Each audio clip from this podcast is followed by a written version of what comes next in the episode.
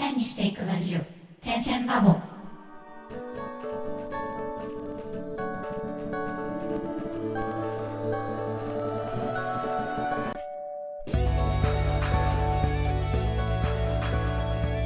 ダンサー黒沼ですペトテ芝です。荒川です。点線ラボでは毎回決まったテーマに基づいてダンサーの黒沼千春とミュージシャンの手と手が対談形式でお話をするというポッドキャストです私たちアーティストが生の声を配信しリスナーの皆様と情報共有をすることで同じ悩みを抱えた方やお互いに手を取り合える方とつながれれば嬉しいですもしご意見やご質問がございます場合はハッシュタグ点線ラボをつけて、Twitter や Instagram にて投稿をお願いいたします。また、DM やリプライも大歓迎です。はい。ということで、本日もこのテーマやってまいりました。皆さんお待ちかね、しばちゃんの勝手にタロット4月生まれ編です。イェイはい。ということで、このコーナーはですね、しばちゃんがタロットカードを使って4月生まれの方を対象に、これから半年間くらいの運気を占ってくれるというコーナーです。項目といたしましては、仕事運、健康運、恋愛運の3つで、最後にはラッキーカラーとラッキーアイテムのご紹介もございますので、ぜひ最後までごお聞きください。ということで、しばちゃんお願いします。イェイはい。イェイほい。頑確張ろう。か何何言うんかな。まあ、春だからね、うん健康が一番なんじゃないかな。健康。いいね。健康。ちょえいや、ごめん。春だから、4月だから、むしろ新入社員のことを考えるべきだったけど、健康でいきましょ あ、いや新入新入社員こそ健康大事だよ。う。そう健ね。康ね、崩すとダサいからうん。ダサいから。えーということで、うんえー今まで慢性的にあった悩み、例えば肩こり、頭痛などが悪化するので気をつけましょう。だから花粉症とか持ってる人、今年ひどいかも。4月の。ああらー時期。4月の花粉症持ちとか、まあ、片頭痛持ちとかうん。は気をつけた方がいいかも。今年ひどいぞ。花粉だからでも、この時期ならではじゃない？夏過ぎてくると、まあ、じゃあ花粉はね、その、だから、なんだろう。全体的な、あの、慢性的に悩んでるの。自分が持ってて悩んでいるの。まあ、時期だから、今花粉って言ったけど、まあ、まあ、花粉症、特に片頭痛とか、片頭痛、肩こり、逆流性食道炎、それとか、なるほど。腰痛。うん。とか、確かにな。なんか言いたいけど、何も浮かばな。ないんかメガネや特有の何かない？目の目の、慢性的な、眼性疲労ワシワする。あ、眼性疲労。眼性疲労って慢性化するの？慢性疲労、まあでもその、いわゆるし条件があってって感じじゃないかな。あれだよね、肩こり的な感じで、目も目こりじゃないけど。うん時間が長く続いちゃうとね、うんだから、うん。こういう環境に置かれてしまうと良くないよっていう。うん。確そかに、れは置いといね。て。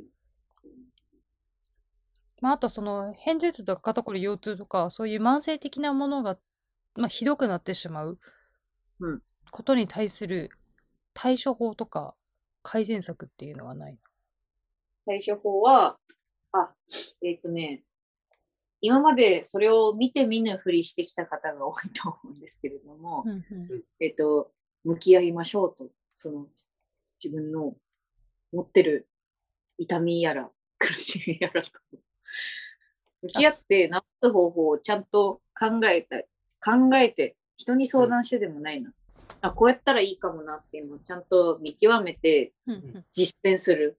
うん面倒かもしれないけど、今が行動に移し時なので、なるほど。やってくれ。肩こり持ちの方、私のダンスクラスぜひいらしてください。ほぐれますよお。そういうことか。ということです。だからもう4月殺到よ。はるちゃんとこに。4月に4月生まれの人が殺到。そう。なんかみんな誕生日だな。なるほどな。まあ、ねえ慢性的な痛みは極力皆さんよくしていきましょう。そうです。はい。じゃあ次行きますか？はい。次はじゃあ仕事運かな？そうだね。ああ、でも、良くも悪くも安定しますね。安定悪候補。いや、だからさっき言ったその新入社員的な意味で言ったら、うんあの、ここから、なんだろう、新しい職場とかにスーッと馴染めて、そのままスーッと安定できるって言って。ああ、じゃあうんそんなに大きなストレスがあるわけでもなく。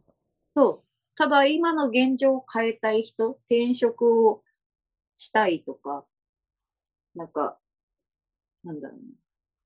もっと自分を変えたいみたいな。うん人とかにとっては、あとしょ、あれか、昇進狙ってる人とか、あうん、新しい世界に飛び込んで仕事を取りたいみたいな人には動きづらいかもしれないね。あ、なかなかやってもやっても変わらないような感じですかね。そうだね。今いる足場からなかなか動けないみたいな。うん。じゃあ、良くも悪くも今いる足場から動きづらい。そう。安定っちゃ安定ね。うん。あ、じゃあ、大きく落ちることもない。ことはないね。それは朗報かもしれないですね。そうそうそうそう。なるほど。なるほど。じゃあ、例えば極論だけど、今じゃあ会社員で働いてるんだけど、辞めて独立したいですとか、辞めてじゃあフリーランスになりたいですみたいな人はうまくいきづらいかもしれない。辛いかもしれない。うんかもしくは同じクライアントを持っていく分にはいいのか、安定できる。そうだね。そうだね。なるほど。じゃあ環境はそこまで変えないようにした方がいいってことですね。うん。ガラッと変えると、なんかそのせっかく来た安定な波が全部崩れるから、ああうん。精神的なバランスとかも取りづらくなるかも。なるほど。じゃあ良くも悪くもステイ。ステイ。うん。じゃあ、そんな4月生まれの方の恋愛運いきましょうか。恋愛運。恋愛運。恋愛ね、4月生まれは穏やかですよ。穏やか？これも、うんあれですか？良くも悪くもってやつですか？ですね。だ例えば片思いの人は変わらないかもしれないね。ああ、穏やかな。穏やか。穏やかに。カップルも穏やかに平穏です。これはでもいいね。カップルはね。ねそう。じゃあ、片思いの方だったら自分から行こうとか思わない方がいい？なんか今は、なんか、なんだろうな、どっしり構えてる方が、人から好印象を受けやすい。例えば、あとあれは、カップルでさ、こう、うんプロポーズするタイミング的には。あ、やめた方がいいかもしれないね。今うん、こう半年ぐらいは。プロポーズ NG。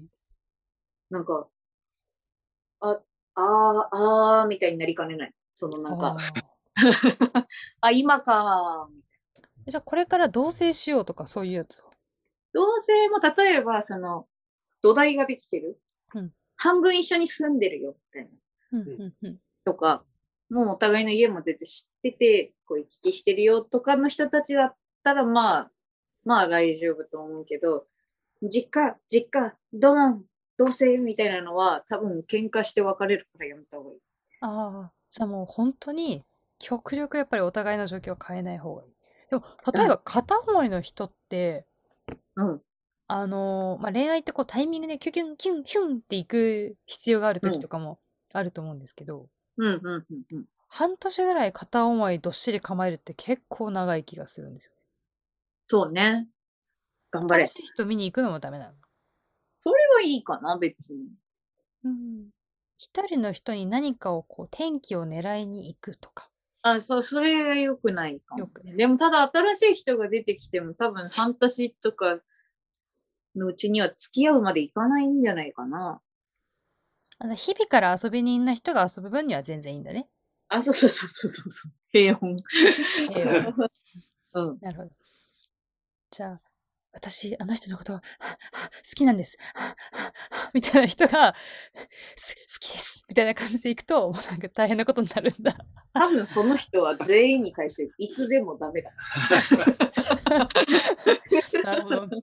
皆さん、半年間、もどかしいかもしれないですけど、極力大きな変化をしないように、どっしり構えていきましょう。じゃあ、そんな4月生まれの方のラッキーカラーいきましょうか。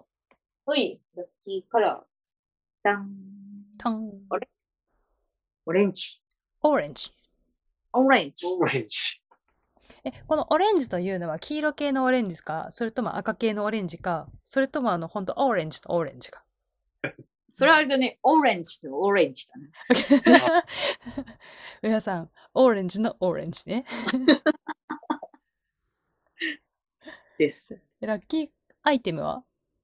アイテム。アイテム。紙袋的な。紙袋？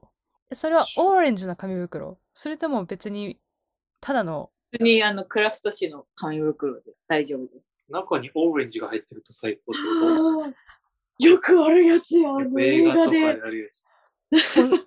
ああ、あの、パンとか入ってるああいうスタイルってこと？それともあの、近所のお裾分けとかそういうこと？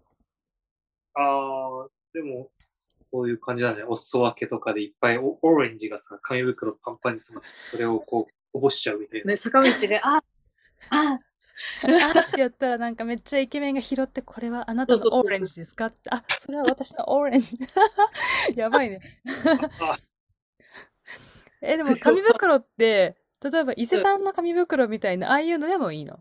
あ、全然いい、全然いい。紙袋であればいい取っ手がついてようがう、んついてまいが、よしです。なるほど。はい。ということで、4月生まれの方のまず健康運。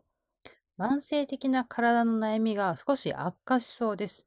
例えば、片頭痛、肩こり、腰痛などを持っている方は、見て見ぬふりをせず、ぜひ病院など、あと何かしら治せるところに行って向き合うようにしましょう。仕事運に関しては、良くも悪くも安定の時期に入っています。新入社員の方であれば、すぐ環境に馴染めるようになりますが、例えば、昇進だったり転職を考えている方は、やや動きづらい時期に差し掛かります。なので、良くも悪くも今と環境をあまり変えないように心がけましょう。恋愛運に関しましては、こちらも良くも悪くも穏やかな時期が続きそうです。